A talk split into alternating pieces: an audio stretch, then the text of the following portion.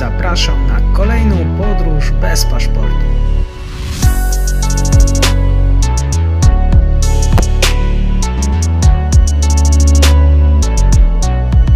Dzień dobry, Mateusz Grzeszczuk. Moim gościem jest dzisiaj pan Karol Wasilewski, koordynator programu Bliski Wschód i Afryka, analityk do sprawy Turcji Polskiego Instytutu Spraw Międzynarodowych. Dzień dobry panu i dziękuję za przyjęcie zaproszenia.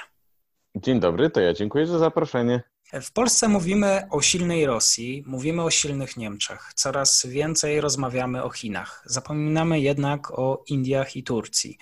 To właśnie w 2002 roku w państwie Ataturka doszło do zmiany władzy. Doszła do władzy Partia Sprawiedliwości Społecznej AKP. Dogan został jej przewodniczącym. Turcja od 30 lat utrzymuje szybkie tempo wzrostu to tempo przekracza średnio 4,5% rocznie, mm, ale te okresy szybkiego wzrostu są jednak przerywane kryzysami finansowymi, e, okresami recesji, które e, cofa kraj o kilka lat. Od 1990 roku Turcja przeżyła kilka takich kryzysów, a obecnie jest na skraju kolejnego. Jaki jest według Pana gospodarczo-polityczny bilans rządów AKP pod kątem polityki wewnętrznej? O, prawdę mówiąc, ten bilans będziemy mogli przedstawić dopiero jak ta partia odejdzie od władzy i dopiero myślę, że jakiś czas po tym, jak, jak od tej władzy odejdzie, z prostej przyczyny, bo nie da się tak naprawdę jednym słowem, dobry, zły, podsumować bilansu gospodarczego Turcji, bo ta partia dokonała tak ogromnych przeobrażeń, e, tak ogromnych przeobrażeń wchodzących w skład tego, co moglibyśmy podporządkować czy uznać za ten bilans gospodarczy, że no ogarnięcie tego umysłem jest bardzo trudne. I podam mm, takie może dwa kluczowe przykłady. Jeden przykład to jest powiedzmy negatywny, chociaż nie wszyscy y, odebraliby go jako negatywny, no ale powiedzmy, że przy współczesnym, nowoczesnym państwie jest to raczej przykład negatywny. Chodzi o to, że ten gigantyczny rozwój gospodarczy, jaki widzimy w Turcji, i każdy, kto ją odwiedza, powiedzmy nawet od dekady czy w dłuższej perspektywie, widzi, jakie to są ogromne postępy. On został okupiony, no na przykład, równie gigantycznym regresem w prawach pracowniczych, on został okupiony równie gigantycznym regresem w planowaniu przestrzeni publicznej i w kosztach środowiskowych. On został okupiony no po prostu tym, co nazwalibyśmy takim no, radykalnym nawet y, neokapitalizmem. E, I nie do końca jest tak, że wszyscy w związku z tym zwycięzcy, y, że wszyscy, przepraszam, są zwycięzcami tej transformacji gospodarczej Turcji. I o tym trzeba pamiętać. E, pamiętać też o tym, że wskutek różnych zaniechań gospodarczych, Turcja, która, o której jeszcze niedawno mówiono, że być może wkrótce dołączy do grona 10 największych gospodarek świata, to zasadniczo była taka ambicja Partii Sprawiedliwości i Rozwoju samego Tajpa Erdoana, aby Turcję uczynić jedną z dziesięciu największych gospodarek świata do 2023 roku. Już w 2013 roku, kiedy to ogłaszano, to, to mówiono, że to jest raczej trudny cel do spełnienia. Teraz wiadomo, że jest no, teraz celem jest to, żeby Turcja nie wypadła z grona 20 największych gospodarek świata i żeby PKB uwaga, per capita nie sięgnęło poziomu na przykład z 2005 roku. Teraz jest około poziomu z 2009 roku. Więc to jest już jakoś tam uzmysławia, jak bardzo jest trudno określić taką całkowitą wartość dodaną, że to tak określę dla Turcji, do osiągnięć gospodarczych tego rządu. Mhm. Natomiast z takich pozytywnych aspektów na pewno bardzo na pewno bardzo wielu ekonomistów powiedziałoby, że te rządy jednocześnie doprowadziły do takiej gospodarczej i w związku z tym również politycznej, to prawda, emancypacji pokaźnych grup ludności. Mówiąc językiem takim bardziej obrazowym, trochę zmieniły nam się elity gospodarcze w Turcji. Elity gospodarcze dawniej to były te firmy takie zlaicyzowane, gdzieś mające ten etos modernizacyjny z tyłu głowy, o ile firma może mieć cokolwiek z tyłu głowy. Natomiast AKP przyspieszyła, bo mówiąc, że zaczęła, to, to nie do końca jest prawda, natomiast przyspieszyła zdecydowanie wzrost tych tak zwanych anatolijskich tygrysów, czyli biznesmenów raczej konserwatywnych. No i ostatecznie oczywiście to znowu kolejna ciemna strona, no wytworzyła również własną sieć nepotystyczną i spowodowała tak gigantyczny rozrost niektórych firm, co widać na przykładzie tego, że w gronie pięciu największych ostatnio widziałem statystykę w gronie pięciu największych na świecie firm otrzymujących pomoc państwową. E, z tych pięciu cztery to są firmy tureckie. Także tutaj widać kolejną patologię tego wzrostu gospodarczego. Myślę, że nasi słuchacze, y, jakby gdy słyszą, jaką mi trudność sprawia odpowiedź jednoznaczna na to pytanie, czy chociaż odpowiedź spójna na to pytanie, prawda? To, to już sami po tym zrozumieją, jak bardzo trudno jest tak jednoznacznie podsumować na tym etapie bilans gospodarczy rządów Partii Sprawiedliwości i Rozwoju. Na potrzeby jeszcze naszej dzisiejszej rozmowy, czy mógłby Pan wyjaśnić słuchaczom, e, co się stało w Turcji w 2016 roku, jakie są źródła tego puczu wojskowego i co jeszcze właściwie z niego zostało? W 2016 roku doszło, przede wszystkim doszło do zamachu stanu. Zamachu stanu e, wojskowego i nie pierwszy raz w historii Turcji, ale pierwszy raz w historii tak spektakularnie tego zamachu nieudanego. Po tym nieudanym zamachu, który jak twierdzi e, partia rządząca, przeprowadzili zwolennicy tak zwanego ruchu Gülena w Turcji, doszło w armii do czystek. Tylko tutaj muszę postawić kropkę, no bo powiedziałem słowo klucz, tak? Ruch Gülena. I muszę wytłumaczyć w związku z tym słuchaczom, cofnąć się przed 2016 rok, o co w tym wszystkim chodzi. Otóż ruch Gülena to jest taka organizacja, to jest dużo powiedziane, ale ruch społeczny, założony przez Fetulaha Gülena, który e, był muzułmańskim duchownym i no, miał takie dość, powiedzielibyśmy, specyficzne podejście do po prostu tego, czego nauczał. Specyficzne dlatego, że nam jako gdy słyszymy w ogóle kliszę muzułmański, duchowny zamach w Turcji, to od razu nam się na pewno kojarzy jakiś dżihad i tego typu zjawiska. Natomiast Fethullah Gülen miał kilka takich specyficznych czy, czy istotnych fundamentów swojego nauczania. Jednym z tych fundamentów była edukacja. Edukacja nowoczesna i e, zakładał, że członkowie jego ruchu powinni się doskonalić przez edukację i jakby przez tę edukację również duchowo wzrastać. Innym takim fundamentem, który był akcentowany zwłaszcza po 2013 roku, była, była cierpliwość i zmiana no, państwa i teraz tak, członkowie ruchu Gülena mówią zmiana państwa poprzez właśnie tę edukację, to wzrastanie, to powiedzielibyśmy językiem propagandy e, wzrost kapitału ludzkiego. Natomiast dla drugich, a dla przeciwników ruchu Gülena, to była ideologia czy, czy, czy założenie zmierzające do tak naprawdę przejęcia państwa. I dlaczego to mówię? Bo to, to druga odnoga jest istotna ponieważ niezależnie od tego, czy Fethullah Gülen rzeczywiście chciał, żeby jego przeciwnicy, żeby jego zwolennicy przejęli państwo tureckie, czy tego nie chciał, a tak po prostu wyszło, po 2002 roku, kiedy ruch, kiedy Partia Sprawiedliwości i Rozwoju doszła do władzy w Turcji, nawiązała taki sojusz polityczny z ruchem Gülena. Ten sojusz polegał na tym, że Partia Sprawiedliwości i Rozwoju, tutaj przypomnę, która powstała zaledwie rok wcześniej, nie miała absolutnie kadr, a ruch Gülena te kadry miał. Więc członkowie ruchu Gülena, no z czasem, dzięki rządom Partii Sprawiedliwości i Rozwoju, która im to umożliwiała, no między innymi zaczęli pracować w sądownictwie, zaczęli pracować w szeroko pojętej administracji państwowej, zaczęli pracować w prokuraturze. Jak się okazało później, byli też zakorzenieni w armii. E, I w 2013 roku między tym ruchem Gülena a Partią Sprawiedliwości i Rozwoju doszło do takiego widocznego rozbratu. Widocznego mówię dlatego, że już od 2010 roku było widać napięcia w tym sojuszu politycznym. Natomiast w 2013 roku mieliśmy do czynienia ze skandalem korupcyjnym w Turcji, w którym oskarżeni byli innymi synowie czterech tureckich ministrów. I światło dzienne ujrzały również nagrania z rzekomymi rozmowami między Tayyipem Erdoanem a jego synem Bilalem o pokaźnych kwotach gotówki, jak wynikało z tych nagrań nielegalnej, którą to Tayyip Erdoğan miał zlecać Bilalowi do e, schowania. E, I dlaczego mówię rzekomo i tak to owijam, jakby to się, w takie słowa, jakby się to nie wydarzyło? No bo właśnie strona rządowa mówi, że te nagrania były zmanipulowane. Doszło do tego rozbratu w 2013 roku i już wtedy Tayyip Erdoğan zaczął mówić, że ruch no to jest organizacja, która dąży do obalenia rządu środkami nielegalnymi. Już wtedy zaczęły się y, takie, no dziś powiedzielibyśmy, łagodne czystki w postaci przenoszenia osób związanych z ruchem Gülena z różnych placówek, jeśli chodzi o, o pracę w prokuraturze, na, na inne placówki. Zaczęły się czystki wśród nauczycieli powiązanych z ruchem Gülena, zaczęło się zamykanie szkół ruchu Gülena, które stanowią bardzo istotne centrum jego um, aktywności, również jeśli chodzi o wpływy budżetowe. I wracamy w tym momencie do tego 2016 roku, gdy część oficerów w armii zbuntowała się i doszło do zamachu stanu. Tayyip Erdoğan stwierdził, że ten zamach stanu, tak jak już chyba powiedziałem, został przeprowadzony właśnie przez zakorzenionych w wojsku przedstawicieli ruchu Gülena.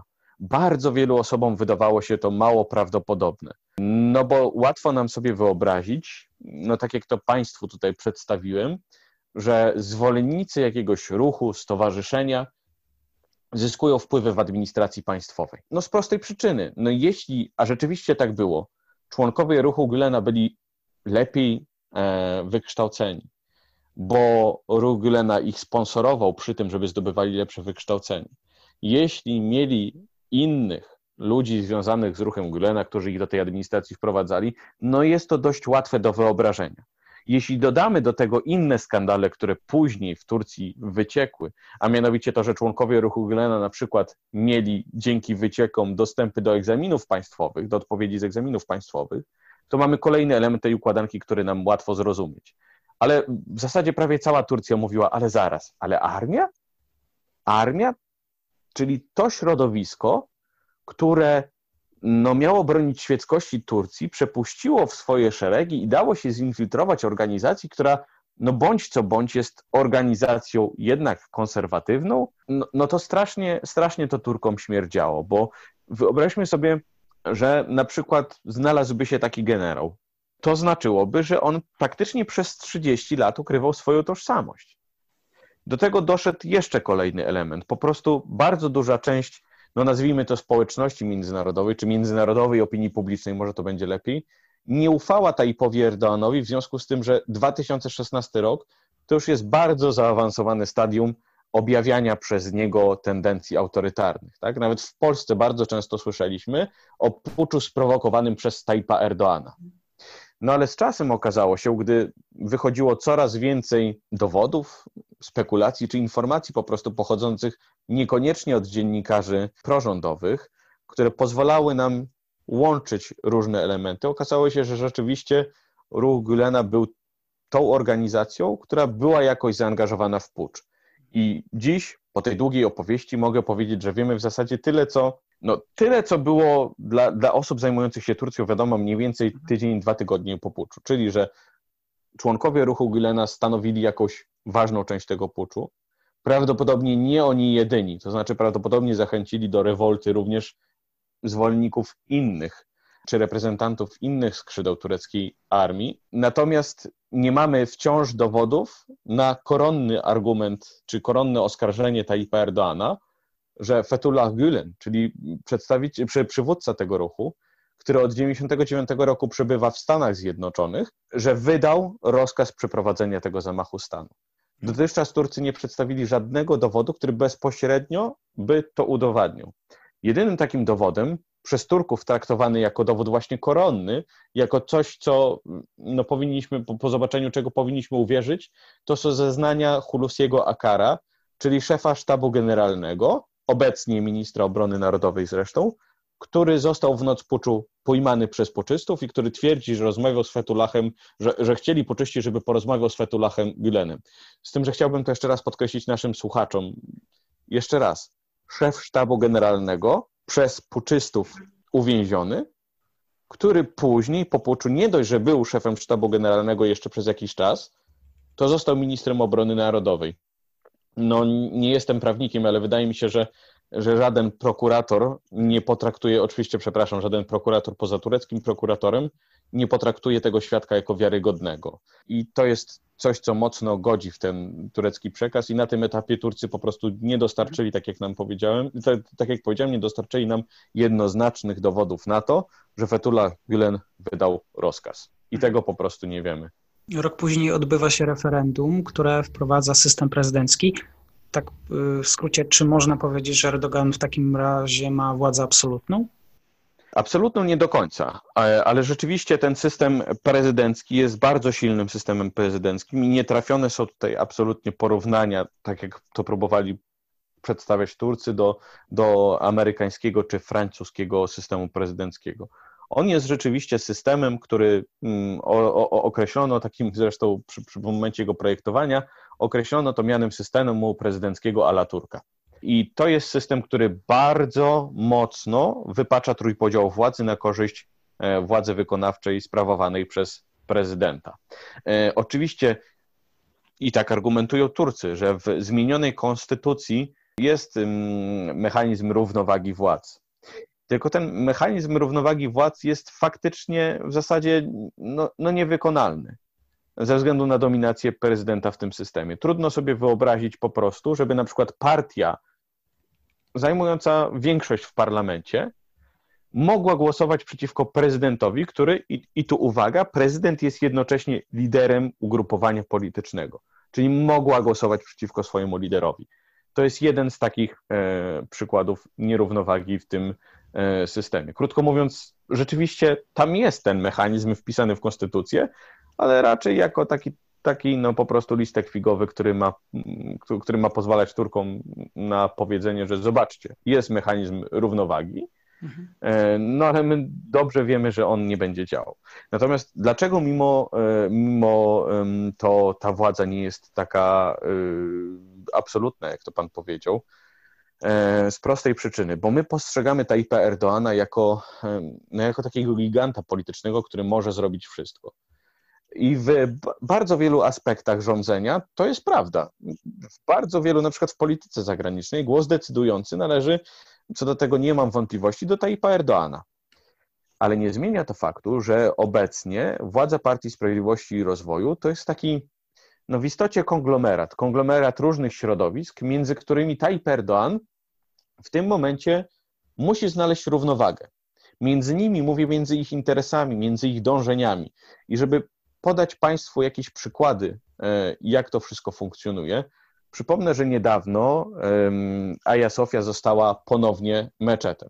Aja Sofia, Kościół Mądrości Bożej, który od czasów ustanowienia republiki, no troszeczkę później, bo w latach 30. został, został e, przemianowany na muzeum i od tego momentu służył jako muzeum. Perła w koronie architektury, myślę, że powiedziałbym, że można powiedzieć, że światowej, no, dziedzictwo dawnych czasów i jeden z takich symboli, można powiedzieć, czasów, kiedy Konstantynopol stał, się po prostu Stambułem, chociaż to troszeczkę zbyt może e, patosem jedzie.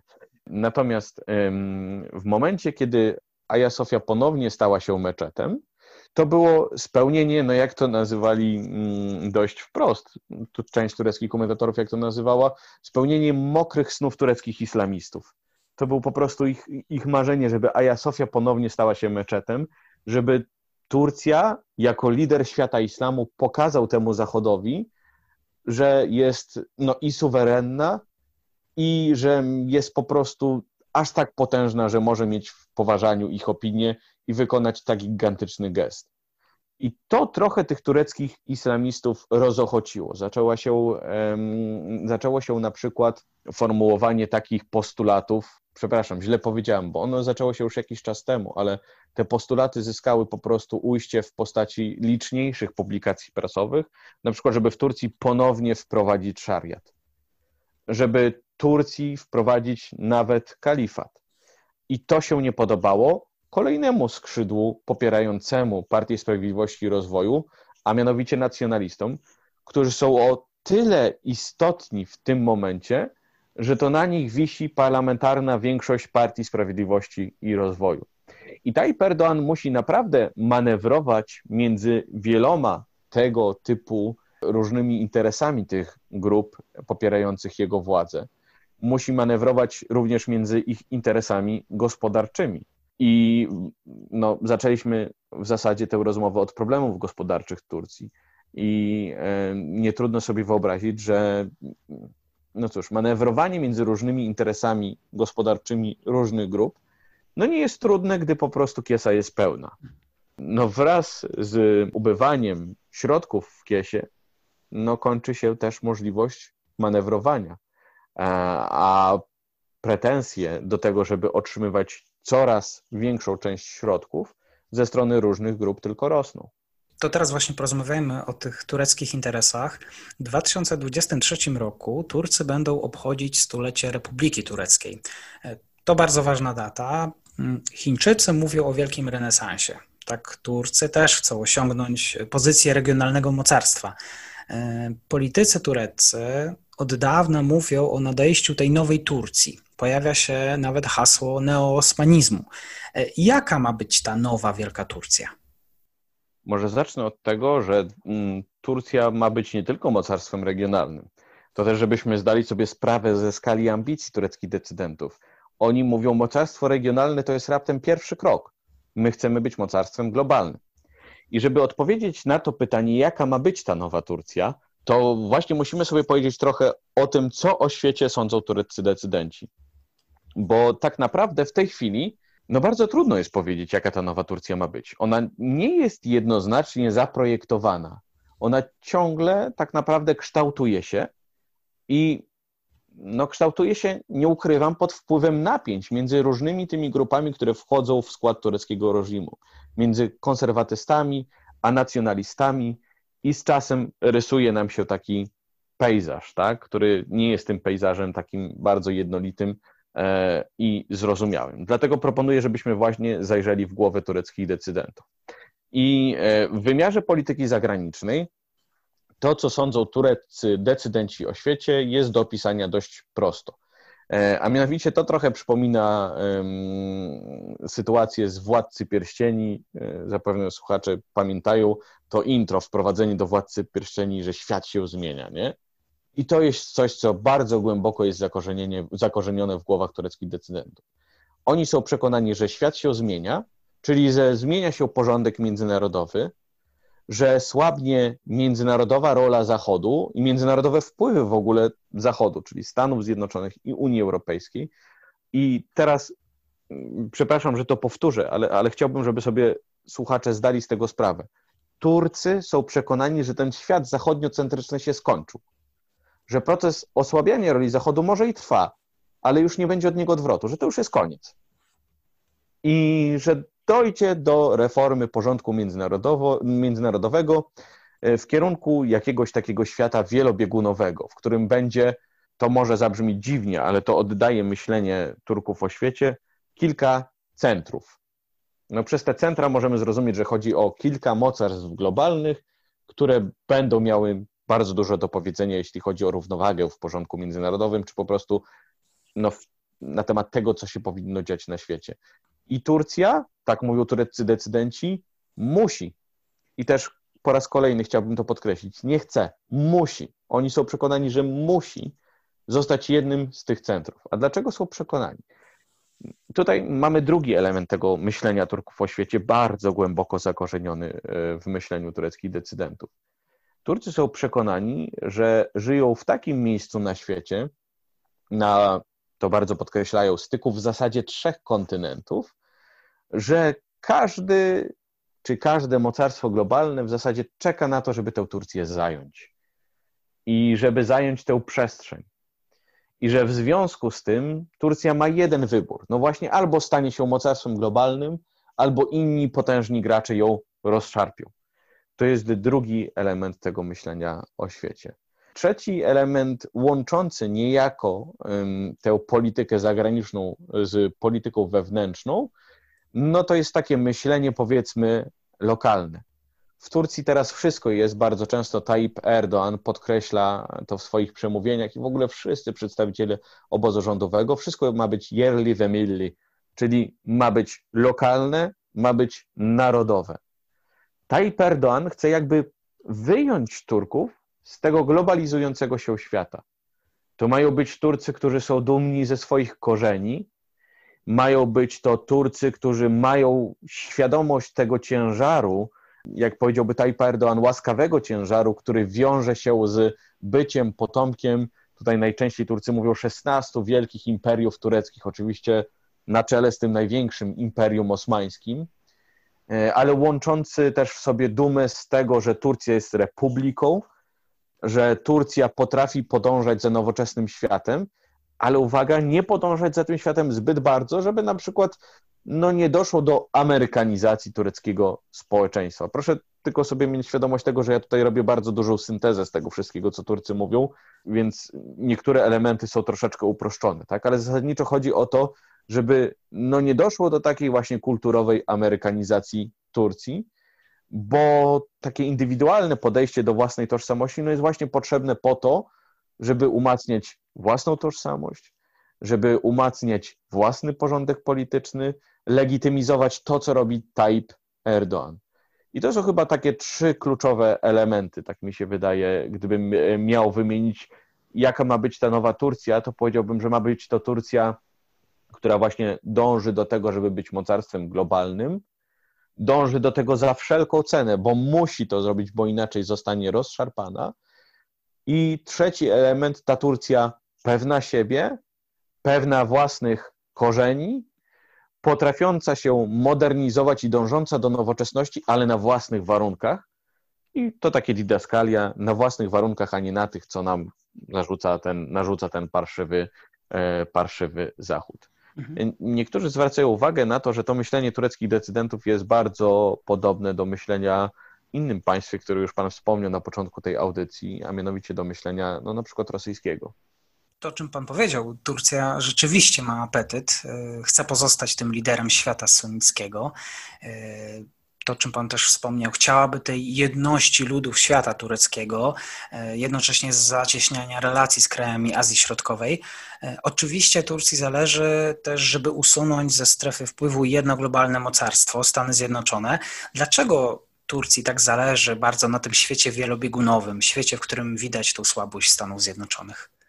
Mm, zależy przede wszystkim dlatego, żeby no właśnie nie być pod wpływami innych, nie być pod wpływami Stanów Zjednoczonych, bo Turcy postrzegają te wpływy jako niekorzystne.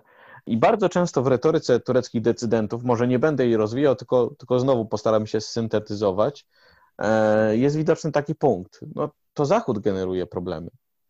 No spójrzcie na Irak i katastrofę w Iraku. No któż to wygenerował, jeśli nie Stany Zjednoczone, swoim pędem do interwencji? To jest to takie tureckie, charakterystyczne, jeśli chodzi o tureckie myślenie.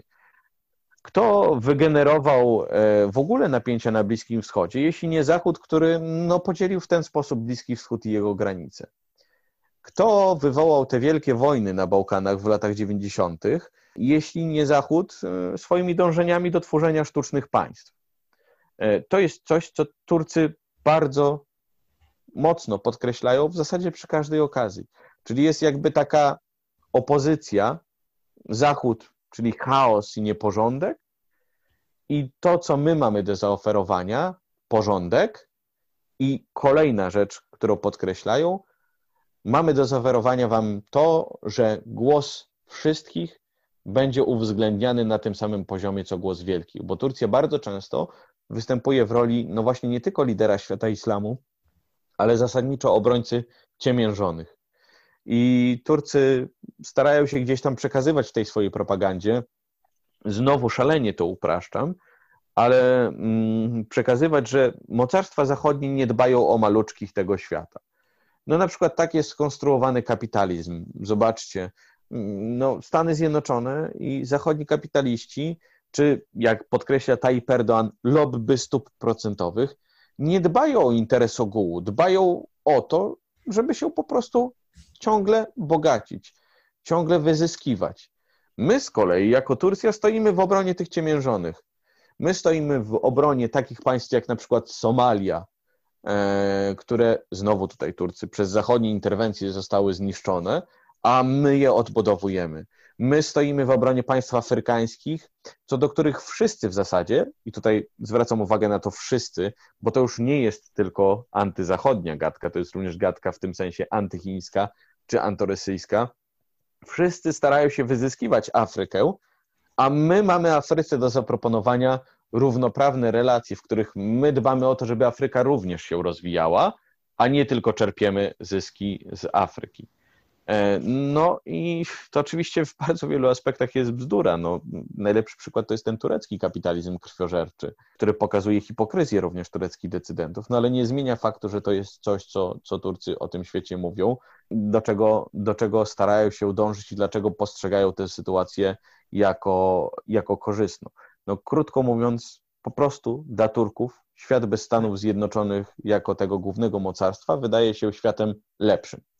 Tylko moglibyśmy zadać pytanie, mm, no bo mówimy cały czas o tej sferze zewnętrznej, prawda? O sprawiedliwości, tego typu pojęciach. No dobrze, ale co za tym stoi? No i problem mm, jest też podstawowy w wymiarze zewnętrznym.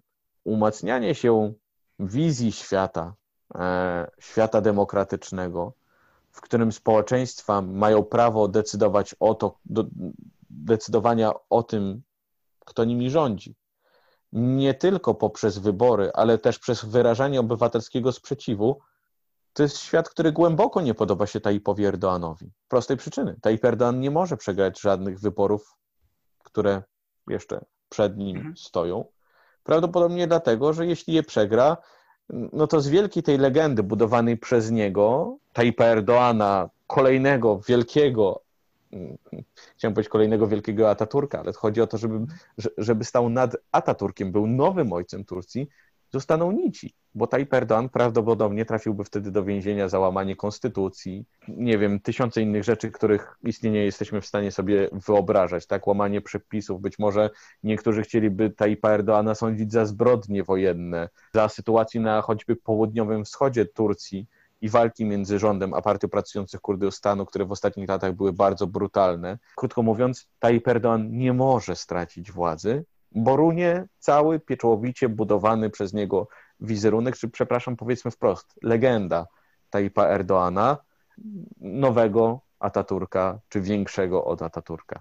Turcja jest obecna w Syrii, Libii, Górskim Karabachu, jest konflikt o Cypr, nieustannie tli się konflikt turecko-grecki, teraz jeszcze niedawno spięcia z Paryżem.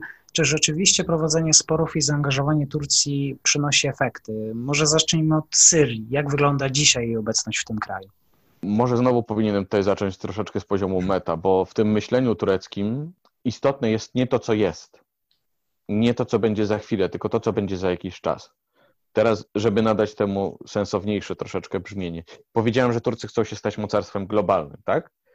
I dla nich zaangażowanie w tego typu konflikty to jest właśnie takie wsadzanie nogi w drzwi, które spowoduje, że w momencie, kiedy ktoś będzie chciał rozwiązać ten konflikt, będzie musiał uwzględniać interes Turcji.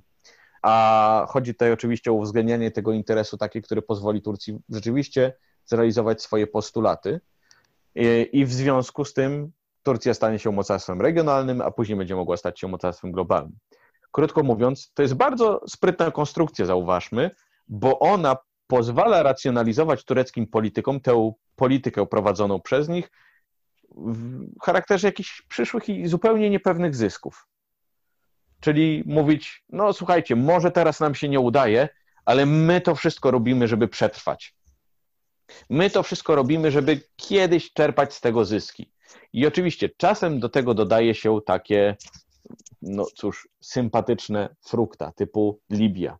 Zaangażowanie w Libii oczywiście służy Turkom po to, żeby, tak jak powiedziałem, stać się mocarstwem regionalnym, żeby przedstawiać się jako państwo, które stawia nawet warunki na przykład Europie, bo Turcja, tutaj nie ma co, nie ma co temu zaprzeczać, że Turcja zmieniła rzeczywistości obraz konfliktu w Libii. Gdyby nie Turcja, prawdopodobnie Saradża już by nie było. Ale jest Turcja, no i mamy Saradża. Oczywiście to są tego typu względy, ale jest też, są, są też względy gospodarcze i Turcja mówi, że na przykład liczy na zyski z Libii w najbliższym okresie w postaci 30 miliardów dolarów, bo ktoś tę Libię będzie musiał odbudowywać i będą to tureckie firmy. Więc są tego typu zyski. E, jeśli chodzi o Syrię, no to jest zysk e, podstawowy w postaci takiej, że jeśli my tam nie będziemy interweniować, no to powstanie jakieś parapaństwo kurdyjskie na południu Turcji, no a mówią Turcy, jak powstanie na południu Turcji, w Syrii znaczy się, czyli na północy Syrii, to parapaństwo kurdyjskie, no kto wie, czy w takim razie będzie Turcja za jakiś czas, bo być może nie będzie Turcji południowo-wschodniej. To jest tego typu retoryka, E, zwracam uwagę na to, że to jest retoryka bardzo często używająca takich argumentów, jeśli zysków bardzo niepewnych, grania na dumie narodowej przez to, co mówiłem e, o tych ciemiężonych, a nie retoryka, która pokazuje bardzo jednoznacznie, słuchajcie, z tego są korzyści takie, takie i takie. E, używamy armii, bo to, to, to, to, to. To nie do końca tak jest. Natomiast skoro powiedziałem o tym wsadzaniu nogę, nogi w drzwi i o tym, że Turcja będzie państwem, z którym będą po prostu dyskutowane, z którym będzie dyskutowana przyszłość tych konfliktów. E, no, bardzo często tureccy analitycy e, zwracają uwagę na to, że to się nie materializuje, nawet jeśli Turcja odnosi sukces. I teraz przykład Libii. E, powiedziałem o tym, że Turcja zmieniła oblicze tej wojny i że Saracz utrzymał się na razie przy władzy. No dobrze, ale nic nie wskazuje na to, żeby Turcja była państwem wiodącym w zażegnanie tego konfliktu, tak jak na przykład w ostatnich miesiącach jest Egipt, który e, próbuje swoich wysiłków mediacyjnych. Jeśli chodzi o Syrię, owszem, mamy format astański, czyli te dyskusje między Rosją, Turcją a Iranem. Mamy, no pewnie, realizację celu Turcji w postaci marginalizacji Stanów Zjednoczonych, ale na przykład nic nie wskazuje na to, wciąż nic nie wskazuje na to, żeby Rosja zamierzała pójść Turcji na rękę, jeśli choćby, chodzi choćby o sytuację w prowincji Idlib. To jest um, prowincja, w której Turcja musiała na początku tego roku ustąpić Rosjanom i przekazać połowę mniej więcej tej prowincji pod zarząd Rosjanom i Asadowi, mimo że ta prowincja wcześniej była ustalona jako, no powiedzmy, strefa bezpieczeństwa pod kuratelą turecką. E, czyli kolejny obszar, gdzie Turcy zaangażowali się wojskowo, ponieśli koszty, ponoszą ofiary, ale nie ma materializacji tego zysku politycznego w postaci rzeczywistego, rzeczywistych efektów z tego stołu. Górski Karabach, kolejny konflikt, który, o którym w tej chwili mówimy jako o, o sukcesie Turcji. No dobrze, tylko tam też korzyści, które Turcy zarysowują, są po pierwsze zlokalizowane gdzieś w przyszłości, a po drugie bardzo niepewne.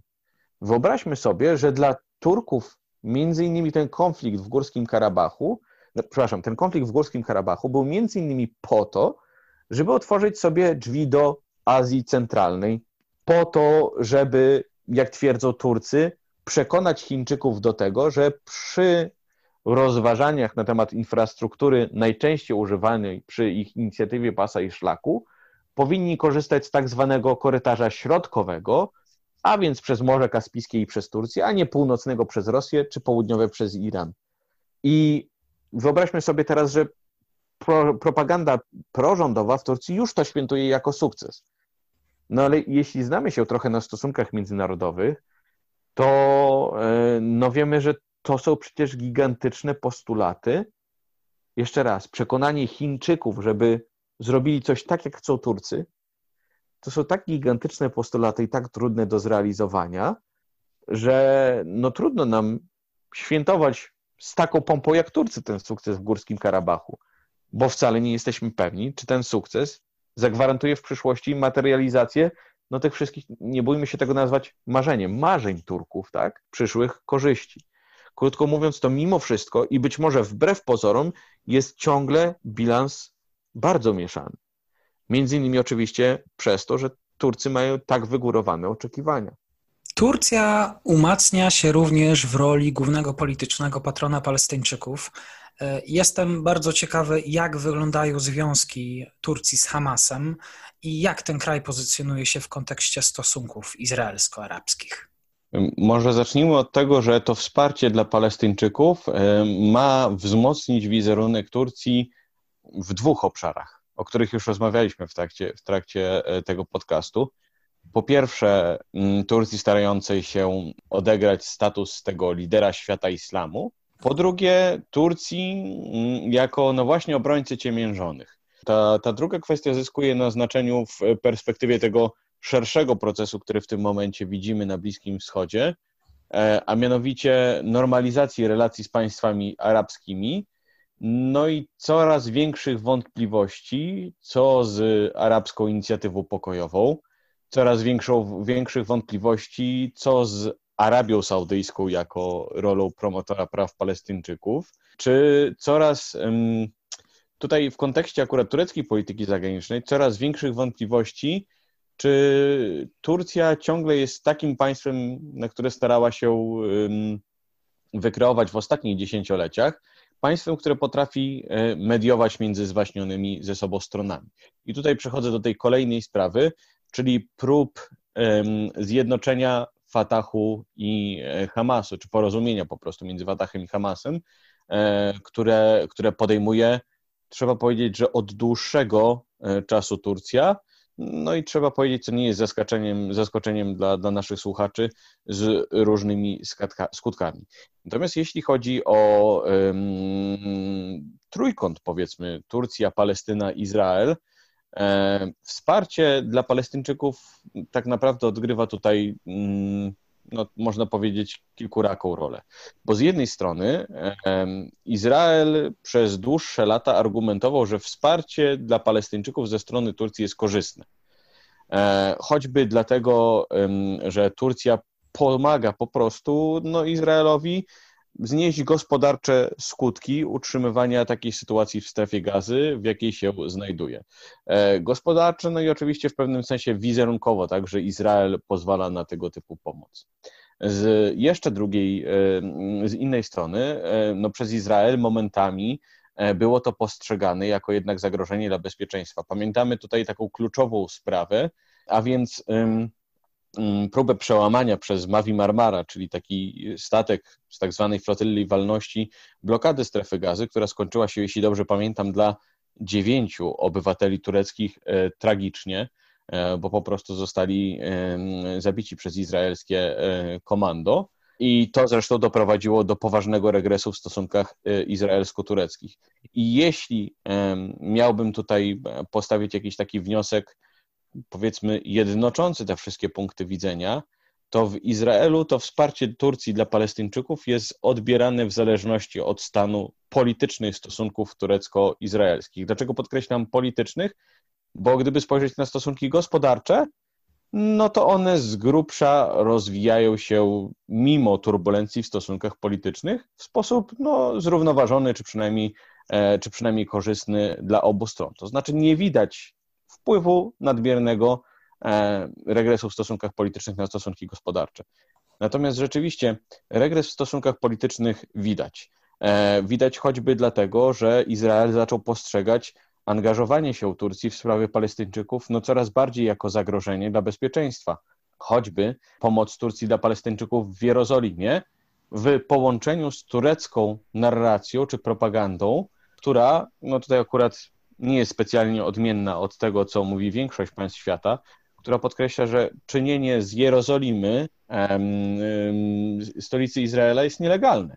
E, natomiast oczywiście, o ile ma to związek z prawem międzynarodowym, w oczach Izraelczyków to wsparcie dla Palestyńczyków w połączeniu z tą retoryką stanowi już e, poważniejsze zagrożenie. E, Turcja zdaje sobie jednak sprawę z tego, że, że to jest kwestia no, problematyczna w stosunkach wzajemnych, ostatnimi czasy urosła do rangi naprawdę poważnych e, problemów w związku z izolacją e, Turcji we wschodniej części basenu Morza Śródziemnego. Ten wątek muszę, muszę rozwinąć i może spróbuję rozwinąć go, ale jednak podać jakoś syntetycznie w pigułce. Chodzi głównie o rodzące się sojusze we wschodniej części basenu Morza Śródziemnego, w tym najbardziej niepokojący dla Turków sojusz Izraela, Cypru i Grecji. Sojusze, które pociągają za sobą projekty energetyczne, między innymi gazociąg wschodnio-śródziemnomorski, który to ma z Izraela przez Cypr, przez Grecję do Włoch transportować surowce energetyczne.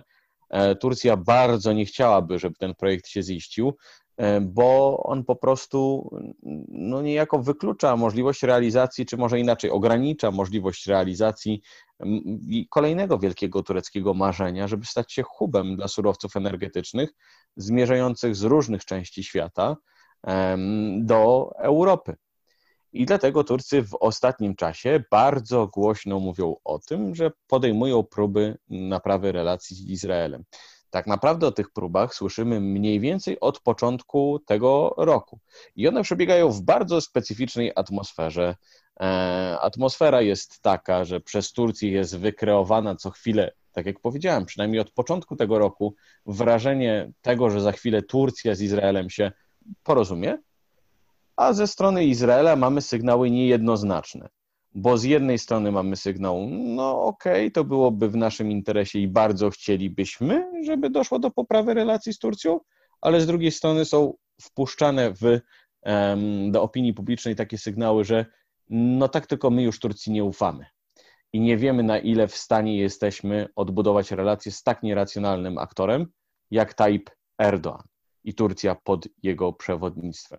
Krótko mówiąc, no nie widać tutaj impas, nie widać tutaj przełamania impasu, widać natomiast próby e, Turcji do e, przełamania tego impasu, natomiast niektórzy sugerują, że być może są to próby nie tyle realnie zmierzające do poprawy relacji z Izraelem, a raczej próby po prostu zmierzające do rozbicia tego rodzącego się sojuszu, e, o którym mówiłem, czyli Izraela, Cypru i Grecji, no przez wprowadzenie do niego właśnie takiego elementu niepewności i przemycania za pomocą mediów informacji, czy raczej pogłosek, że Turcja próbuje poprawić relacje z Izraelem, że próbuje z Izraelem dokonać rozgraniczenia terytoriów morskich i w związku z tym to będzie godziło w projekty Izraela, Cypru i Grecji, no i przez to wszystko zasiania takiego ziarna niepewności. Mhm. Wspomniał właśnie Pan tutaj o Cyprze. Miałem zapytać, jak wygląda tam wojna nerwów o Cypr, jakie interesy ma w tym Francja i czy w ogóle według Pana są jakieś perspektywy zjednoczeniowe? To i tak i nie. Y, kolejny temat kobyła, któremu w zasadzie moglibyśmy pewnie e, cały nasz podcast mhm. poświęcić. Natomiast obecnie sytuacja jest problematyczna, jeśli chodzi, zacznijmy od tych perspektyw zjednoczeniowych, dobrze? Obecnie, obecnie perspektywy są trudne i powiedziałbym, że najtrudniejsze, no pewnie ever, jeśli chodzi o historię e, relacji między społecznością Greków cypryjskich a Turków cypryjskich. Tutaj przez tych, którzy znają się na temacie od razu zostałbym skontrowany, że najtrudniejsze były e, w momencie, kiedy obie społeczności toczyły między sobą regularne walki, ale chodzi po prostu o proces pojednania czy proces zjednoczenia Cypru. Tak? A dlaczego tak jest? Bo niedawno mieliśmy na północy wyspy, tam jest takie państwo, które jest uznawane wyłącznie przez Turcję, tak zwana Turecka Republika Cypru Północnego. W zasadzie powinienem powiedzieć parapaństwo. Cypr jest w zasadzie, nie popełnimy błędu, jeśli powiemy, że on jest w zasadzie utrzymywany przez Turcję, no bo bez tureckiego wsparcia po prostu tego państwa by nie było. I w tak zwanej Tureckiej Republice Cypru Północnego odbyły się niedawno wybory. Te wybory wygrał Ersin Tatar. To jest polityk nacjonalistyczny, polityk e, w związku z tym poglądowo w kontrze do polityka, który dotychczas sprawował tę funkcję i walczył o reelekcję, to był Mustafa Akın, czy polityk socjaldemokratyczny, który no, był zwolennikiem zjednoczenia Cypru w oparciu o model federalny. Ale czym jeszcze różni się Ersin Tatar i dlaczego to jest właśnie takie istotne? Bo Tatar jest politykiem, który powtarza to, co od jakiegoś czasu mówi Turcja. Nie ma możliwości rozwiązania problemu cypryjskiego w oparciu o model federalny. Próbowaliśmy tak wiele lat, próbowaliśmy między innymi w 2004 roku, kiedy to Grecy cypryjscy w referendum odrzucili plan Anana, czyli taki kompleksowy plan, który miał właśnie doprowadzić do zjednoczenia Cypru. I skoro nie udało nam się od tylu lat, skoro, tutaj znowu mówi Tatar i to jest jego wizja, Grecy cypryjscy cały czas nie chcą tego zjednoczenia, no to spróbujmy nowego rozwiązania. Spróbujmy dwóch państw cypryjskich i zobaczmy, co będzie. I z tego punktu widzenia o zjednoczenie jest trudniej niż kiedykolwiek, zwłaszcza, że Tatar cieszy się właśnie bardzo silnym poparciem Turcji. No ale z drugiej strony, e, w tym, co mówi Tatar, w tym, co mówi Turcja e, o Cyprze, czy o sytuacji na Cyprze, jest jednak ziarno prawdy. E, my w Europie z reguły patrzymy przez, na konflikt cypryjski przez taki mocno europejski punkt widzenia i punkt widzenia Republiki Cypryjskiej. I mamy wrażenie, że ten konflikt rozpoczął się wraz z inwazją turecką w 1974 roku i zajęciem przez Turcję północy wyspy. No to nie jest prawda. E, konflikt nie rozpoczął się e, od tego momentu. E, mamy też taką wizję, że to Turcja jest agresorem w związku z tą inwazją. Tymczasem, gdybyśmy przyjrzeli się próbom zjednoczenia Cypru, no to właśnie tak jak we wspomnianym przeze mnie planie Anana w 2004 roku. On został przyjęty w referendum przez Turków cypryjskich, którzy chcieli zjednoczenia, a odrzucony przez Greków cypryjskich. I teraz, dlaczego tak się dzieje? Bo jeśli przyjrzeć się sytuacji negocjacyjnej obu państw, no to ona jest szalenie niekorzystna dla Turków cypryjskich, którzy nie mają niemal argumentów do tego, żeby wpływać na Greków cypryjskich. Teraz tak, Grecy cypryjscy, czyli Republika Cypryjska, jest członkiem Unii Europejskiej. Jest państwem cieszącym się międzynarodowym uznaniem z wszystkimi tego skutkami. No to na przykład do Republiki Cypryjskiej możemy sobie polecieć na wakacje bez większych problemów. Żeby udać się na północ wyspy, musimy, musimy to zrobić na przykład przez Turcję, a Ministerstwa Spraw Zagranicznych też z reguły to odradzają e, w związku z e, kwestiami związanymi po prostu z ubezpieczeniem. No bo skoro jest to państwo nieuznawane, no to znaczy, że nie do końca jest w tym sensie bezpieczne. E, cieszą się nie tylko uznaniem międzynarodowym Republika Cypryjska i przywilejami z tym związanymi, ale też takim no, praktyczną możliwością wywierania wpływu. Jeszcze raz, to jest członek Unii Europejskiej. A więc no, gdy porównamy sytuację Greków cypryjskich do Turków cypryjskich, którzy są, no tak jak powiedziałem, Turecka Republika Cypru Północnego to jest para państwo, państwo uznawane wyłącznie przez Turcję, państwo w zasadzie utrzymujące się wyłącznie dzięki pomocy Turcji, no to jest taka relacja Dawida e, z Goliatem. Tylko Dawid ma tutaj dużo mniej atutów, bo jest po prostu no, bardzo mocno um, ugruntowany w tej swojej pozycji międzynarodowego pariasa. Przewijmy troszeczkę sytuację, bo mówię o tym 2004 roku i o przyczynach, dla których to nie działa nie zadziałało między innymi właśnie w latach 2015-2017, kiedy znowu te obie strony zaczęły ze sobą rozmawiać. I Mustafa Akıncı, polityk, którego już tutaj wymieniłem, ten socjaldemokratyczny prezydent Republiki Cypryjskiej, yy, przepraszam, Tureckiej Republiki e, Cypru Północnego, był naprawdę bardzo nastawiony na porozumienie. Przecieki, jakie mieliśmy z rozmów między stronami, prasowe między innymi, były takie, że w zasadzie Turcja też była gotowa do porozumienia. I wiemy, między innymi również dzięki e, osobie, która pośredniczyła w tych rozmowach, a więc przedstawicielowi sekretarza generalnego e, Organizacji e, Narodów Zjednoczonych, którym był pan Aide w tym momencie, że rzeczywiście obaj liderzy, czyli Mustafa Akıncı po stronie Tureckiej Republiki Cypru Północnego i Nikos Anastasiadis po stronie Republiki Cypryjskiej, dokonali bardzo wielu postępów w tych rozmowach. Ale w pewnym momencie stało się coś, co te rozmowy zablokowało. Potem, to, to też wiemy od przedstawiciela e, sekretarza generalnego ONZ. Potem do tych rozmów została wprowadzona, wprowadzony został element nieufności. Potem z kolei zaostrzyło się stanowisko Turcji, która już nie ufała Republice Cypryjskiej, w związku z czym zawęziło się też pole negocjacyjne Mustafy Akendziego, czyli bardzo skomplikowana układanka, ale jednym z kluczowych elementów było to, że Grecy cypryjscy znowuż nie do końca byli najwyraźniej gotowi do porozumienia i to porozumienie zaburzyli, między innymi te rozmowy zaburzyli wydaniem licencji na wydobycie kilku europejskim firmom, na wydobycie surowców energetycznych. I do czego teraz zmierzam tym pewnie ciut przydługim wywodem? E, żeby powiedzieć, że paradoksalnie ta sytuacja E, o której przed chwilą opowiadałem, że może być najgorsza, daje szansę, e, daje szansę na to, że coś się dokona w tych rozmowach zjednoczeniowych. Bo jeśli spojrzymy na reakcję prasy Republiki Cypryjskiej, czy Greków cypryjskich po prostu, na reakcję na wybór e, Ersina Tatara na prezydenta Cypru Północnego, to ta reakcja była no, nie chcę powiedzieć, że jednoznaczna, bo oczywiście na pewno nie mam przeglądu całości perspektyw Greków cypryjskich, ale bardzo wyraźnie zaznaczał się tam wątek brak zdecydowanego, czy bardziej zdecydowanego dążenia do kompromisu w latach 2015-2017 był błędem. Był błędem, bo Grecy cypryjscy boją się innego rozwiązania. Nie boją się tak naprawdę rozwiązania dwupaństwowego boją się tego, że Turcja dokona aneksji Cypru Północnego, a to postrzegają jako po prostu egzystencjalne zagrożenie dla własnego państwa. I paradoksalnie ta groźba daje nadzieję, że wreszcie te obie strony usiądą do rozmów. Tylko to jest nadzieja bardzo krucha, bo ona jest oparta przede wszystkim na tym, że no, aktorzy po prostu się zmobilizują, że zmobilizuje się też Unia Europejska, która no, będzie naciskała na te obie strony, żeby się porozumieć, bo jej też nie na rękę jest umocnienie wpływów Turcji w tej części świata, że zmobilizują się i zostanie utrzymana ta mobilizacja Nikosa Anastazjadisa, który będzie negocjował po stronie Greków cypryjskich, że wreszcie Ersin Tatar z Turcją, no że to tak określę, nie przegną pałki i nie będą naciskać na tych Greków cypryjskich zbyt mocno.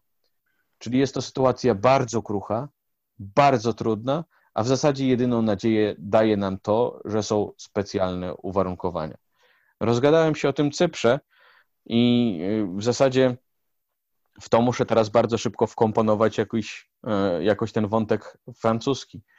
E, tylko wkomponować francuski wątek jest, jest bardzo niełatwo, bo wbrew pozorom to jest sprawa no, dość skomplikowana. Dlaczego mówię wbrew pozorom? Bo Turcy Turcy portretują Francję, czy przedstawiają Francję, y, przepraszam, tak chyba bardziej poprawnie będzie, i jej aspiracje jako jakieś neoimperialne fantazje.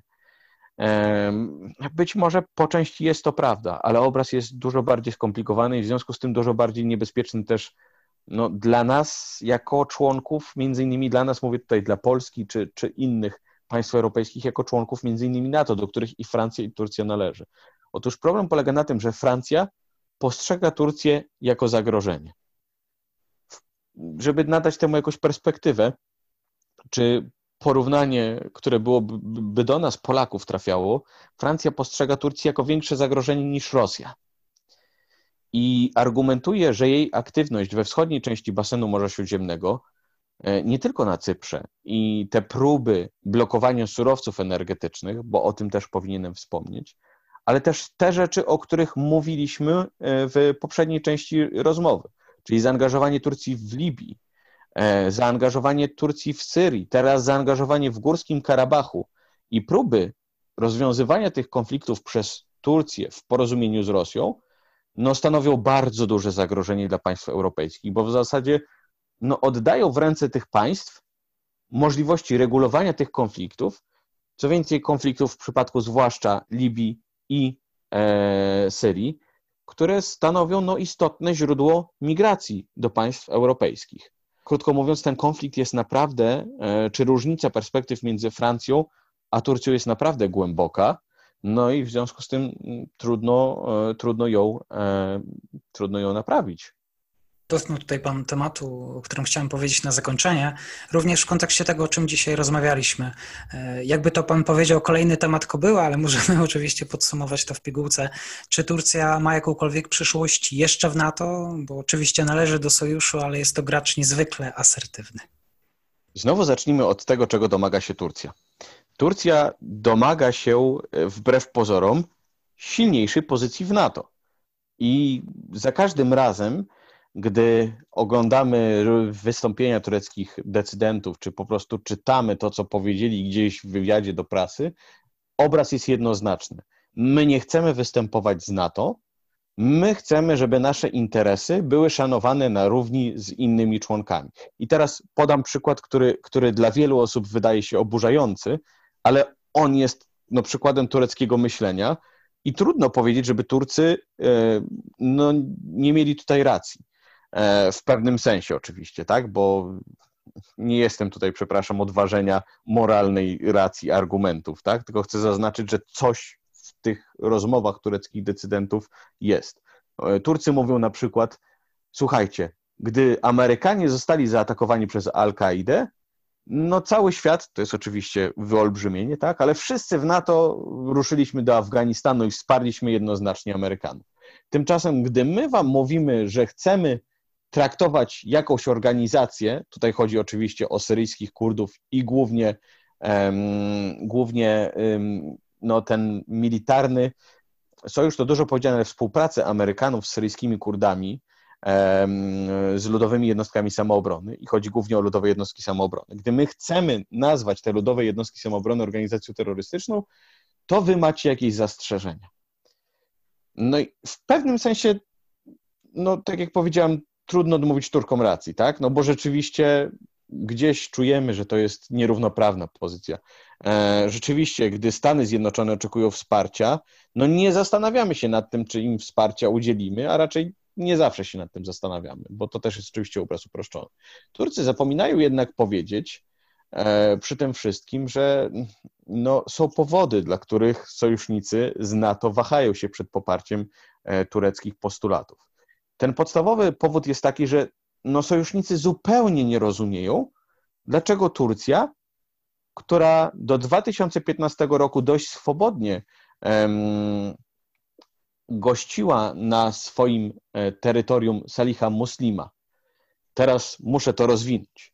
Salih Muslim jest, e, był między innymi przewodniczącym politycznego ramienia ludowych jednostek samoobrony, tak to, e, tak to powiedzmy gościli do 2015 roku go bezproblemowo na swoim terytorium. Nagle chcą go oskarżać, nagle chcą, chcą uważać go za terrorystę, tak?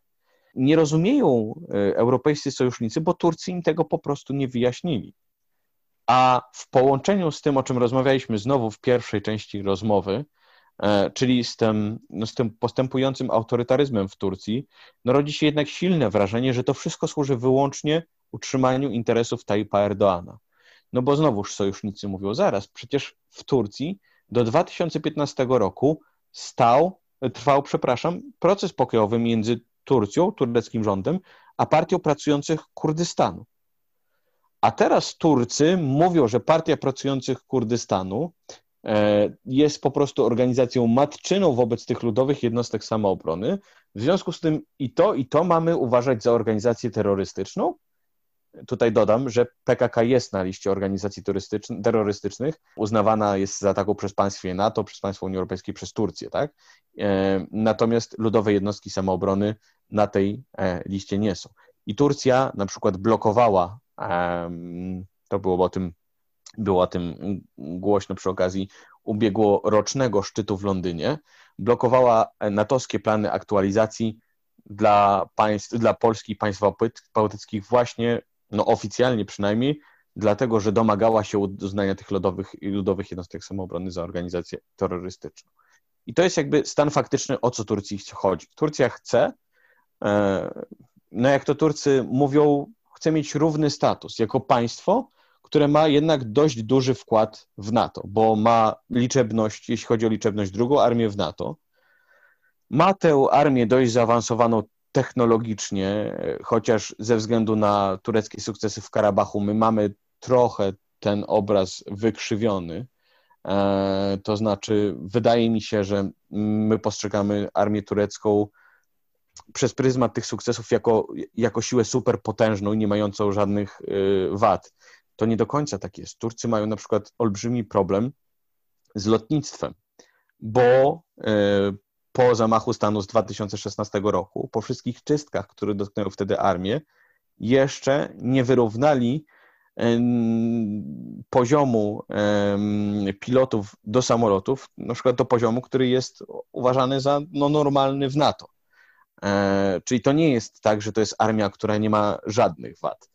E, natomiast wracając do tego, Turcy chcą, żeby ich potencjał na przykład to, że Turcja rozbudowuje bazy wojskowe w kluczowych miejscach świata, bo tak pan wspomniał w pierwszej części, e, gdzieś tam na początku tej naszej rozmowy, o zaangażowaniu Turcji w Libii, w Syrii, w Górskim Karabachu, no ale Turcja ma przecież bazy wojskowe w Katarze, w Somalii, chciała otworzyć bazę w Sudanie, e, ma, ma nadzieję na otwarcie tych baz wojskowych jeszcze w innych państwach arabskich w przyszłości. E, więc Turcja chce ten swój potencjalny wkład przełożyć na swoją pozycję w NATO. Obecnie Turcy mówią, to też jest taki przykład tego, co wykorzystują, że są w zasadzie jedynym państwem, i to jest taki uśmiech w stronę nowej administracji Bidena, e, że są jedynym państwem, które u granic Europy sukcesywnie równoważy Rosję i mówi: Zobaczcie, w Libii rozmawiamy z Rosją, ale nie pozwalamy jej jednocześnie zrealizować swoich aspiracji. W Syrii to samo, rozmawiamy z Rosją, nie pozwalamy jej zrealizować swoich maksymalistycznych e, racji. W Górskim Karabachu, zobaczcie, no staliśmy to jest troszeczkę wyolbrzymienie oczywiście ze strony tureckich decydentów, ale po przeciwnych stronach i tak pracujemy z Rosją na temat, w, w, temacie uregulowania tego konfliktu, ale jednocześnie równoważymy wpływy Rosji w tej części świata. I proszę zobaczyć, że część tej narracji tureckiej jest u nas bardzo chętnie, e, u nas to mam na myśli państwa europejskie szerzej, jest bardzo chętnie kupowana.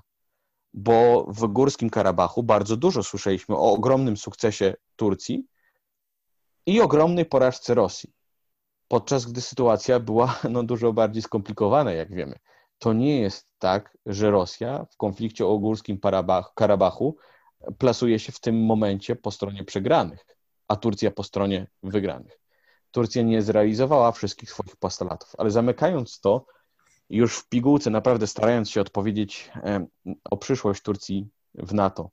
I chyba to będzie nawet fajne podsumowanie naszej rozmowy, bo postaram się wykorzystać to wszystko, o czym już, już Państwu opowiadałem. Mm, niedawno ukazał się ten raport grupy refleksyjnej e, przy sekretarzu generalnym o Sojuszu Północnoatlantyckim w 2030 roku. To jest bardzo kompleksowy raport i, i, zachęcam gorąco naszych słuchaczy, żeby sobie do niego y, zajrzeli, choćby po to, żeby, żeby gdzieś poczuć, jak może wyglądać świat za, za 10 lat. To jest już niedługo, tak? Ale, ale jest to bardzo ciekawa perspektywa. W tym raporcie zostało zaznaczonych kilka takich kluczowych elementów. No między innymi oczywiście są to ci systemowi rywale, e, Rosja i Chiny. I teraz zacznijmy od tego. Czy Turcja i jej przyszłość w NATO, no mamy perspektywę 2030, czyli 10 lat. Czy Turcję możemy uznać za wiarygodnego sojusznika, jeśli przyjrzymy się temu, co Turcja mówi? A Turcja mówi przecież, tak jak powiedziałem, że zmienia się świat, zakończył się świat zachodniocentryczny, trzeba stawiać na świat wielobiegunowy, my musimy być w tym świecie niezależni i tutaj już dodaję, bo rozwijam tę turecką narrację. Turcy bardzo często mówią, my nie chcemy być uwikłani w jeden sojusz, jeśli mamy mieć jeden sojusz, to jest to sojusz turecki. To jest kluczowy element tureckiej retoryki. Drugi z tych elementów jest taki, że skoro ten porządek międzynarodowy, tak jak powiedziałem już Państwu, jeszcze się nie ukształtował, nie jest zrównoważony, to my nie możemy prowadzić zrównoważonej polityki zagranicznej, bo to jest logicznie sprzeczne. Co to oznacza no, w przełożeniu na nasz taki normalny, powiedzmy, język? To znaczy, że Turcja nie chce poświęcać na przykład relacji z Rosją czy z Chinami, no, dlatego, żeby mieć silniejszą pozycję wśród państw Zachodu, bo po prostu jeszcze raz uważa, że ten świat zachodni się kończy. To, co przez niektóre państwa europejskie jest postrzegane, zwłaszcza przez Stany Zjednoczone, jako zagrożenie, czyli wzrost Chin, przez Turków jest postrzegane jako szansa. No bo Turcy mówią, dość prosto kalkulują, a przez jakie państwo będą szły te wszystkie szlaki handlowe, jeśli nie przez Turcję? Mówię oczywiście bardziej o kierunku, o kierunku południowym. Mówią Turcy, to jest dla nas szansa. Dla nas szansa jest to, że też zastąpimy Chiny e, w związku z tym, co się wydarzyło e, w ciągu ostatniego roku. Mówię oczywiście o pandemii. I to jest jeden aspekt, gdzie, gdzie pojawia się naprawdę duży znak zapytania, czy my możemy w przyszłości liczyć na Turcję. Ale w tym raporcie jest zarysowana jeszcze inna perspektywa, na którą mam wrażenie, że dość mało zwracamy uwagę, a mianowicie perspektywa politycznej spójności czy wartości, a z tym sojusz ma problem tak, ze zdefiniowaniem do końca tych wartości, ale wartości demokratycznych i o tym, że skoro mamy jako sojusz systemowych rywali Rosję i Chiny, które proponują zupełnie inną wizję świata, to my musimy mieć no, polityczną spójność. E, my musimy mieć swoją wizję świata, musimy być tej wizji pewni, mieć tę wizję opartą na naszym systemie wartości, na demokracji. Trochę jest to podobne, tak jakby na to wracało e, do sytuacji przed 1989 rokiem, prawda? Czyli zły Związek Radziecki, no i dobra tutaj oaza wolności, Sojusz Północnoatlantycki. Trochę to przypomina tę sytuację. I jeśli spojrzymy na ten stan po prostu, projektowany przez twórców raportu, I jeśli on się przełoży na koncepcję strategiczną sojuszu, to ten znak zapytania, który przed chwilą postawiliśmy, nam jeszcze bardziej rośnie. Bo w tej chwili Turcja jest no, państwem, które dość mocno rozbija polityczną spójność sojuszu. Między innymi w takich kwestiach jak sankcje na Rosję i kwestia tego, że Turcja no, niespecjalnie ma ochotę do tych sankcji zachodnich dołączać, e, bo tak jak powiedziałem, nie chce zrażać Rosji do siebie. E, no ale pojawia się nieuchronnie ten argument e, wartości demokratycznych. Turcja nie jest państwem demokratycznym i niewiele zapowiada. Oczywiście, jak powiedział jeden z moich profesorów, e, przewidywanie jest niepewne, bo przyszłość jest niepewna. Natomiast, natomiast nic nie zapowiada, żeby Turcja miała wrócić na ścieżkę demokratyzacji. Wręcz przeciwnie, utrzymanie władzy przez Tayyipa Erdoana, a to jest jego naczelny cel, wymaga czegoś przeciwnego, wymaga umocniania autorytaryzmu. I patrząc na to z tej perspektywy, i już kończąc tutaj odpowiedź na to pańskie pytanie, y, czy y, widzimy, możemy widzieć Turcję w NATO w dłuższej perspektywie, bo to w istocie chyba o to było pytanie, to jest duża rozbieżność między tymi tureckimi deklaracjami typu domagamy się mocniejszej roli Turcji w NATO, a no rzeczywistością, która no zaczyna nam się rysować, tak? Bo tak jak powiedziałem, jeśli te im bardziej te postulaty dotyczące politycznej spójności czy wartości sojuszu przebiją się do koncepcji strategicznej, czyli rzeczywiście istotnego dokumentu, który będzie nas obchodził, e, bo raport nie jest jakby zobowiązującym tak, dokumentem. Im bardziej te postulaty będą przenikały do koncepcji strategicznej, no tym większa wątpliwość pojawia się, e, jeśli chodzi o przyszłość Turcji w NATO. Oczywiście, tutaj jeszcze dodam, jeśli bierzemy na poważnie to, co mówią tureccy politycy, bo ta moja analiza jest oparta na tym, co mówią tureccy politycy. No ale Turcy tak często domagają się, żeby traktować ich na serio, mają nawet takie powiedzenie, które ma to podkreślić, że Turcja nie jest bananową republiką. I Tayyip Erdoğan powtarza to bardzo często. Więc jeśli mamy ich traktować na serio, to wydaje mi się, że jest to jedyny możliwy wniosek, który możemy tutaj postawić. Panie Karolu, e, za niezwykle merytoryczne odpowiedzi. Bardzo dziękuję. Sytuacja geopolityczna zmienia się niezwykle szybko, więc pewnie to nie nasze ostatnie pytanie, nie ostatnie spotkanie. Bardzo dziękuję jeszcze raz. Ja również dziękuję przede wszystkim za okazję do tego, że wreszcie mogłem się y, wygadać, bo to jest niesamowita okazja, żeby mieć no właśnie możliwość przekazania tylu, tylu myśli w tak długim e, podcaście. E, no pewnie słuchacze nas ocenią. Warto było tak długo się rozwodzić. Zdecydowanie warto. Bardzo dziękuję jeszcze. Dzięki.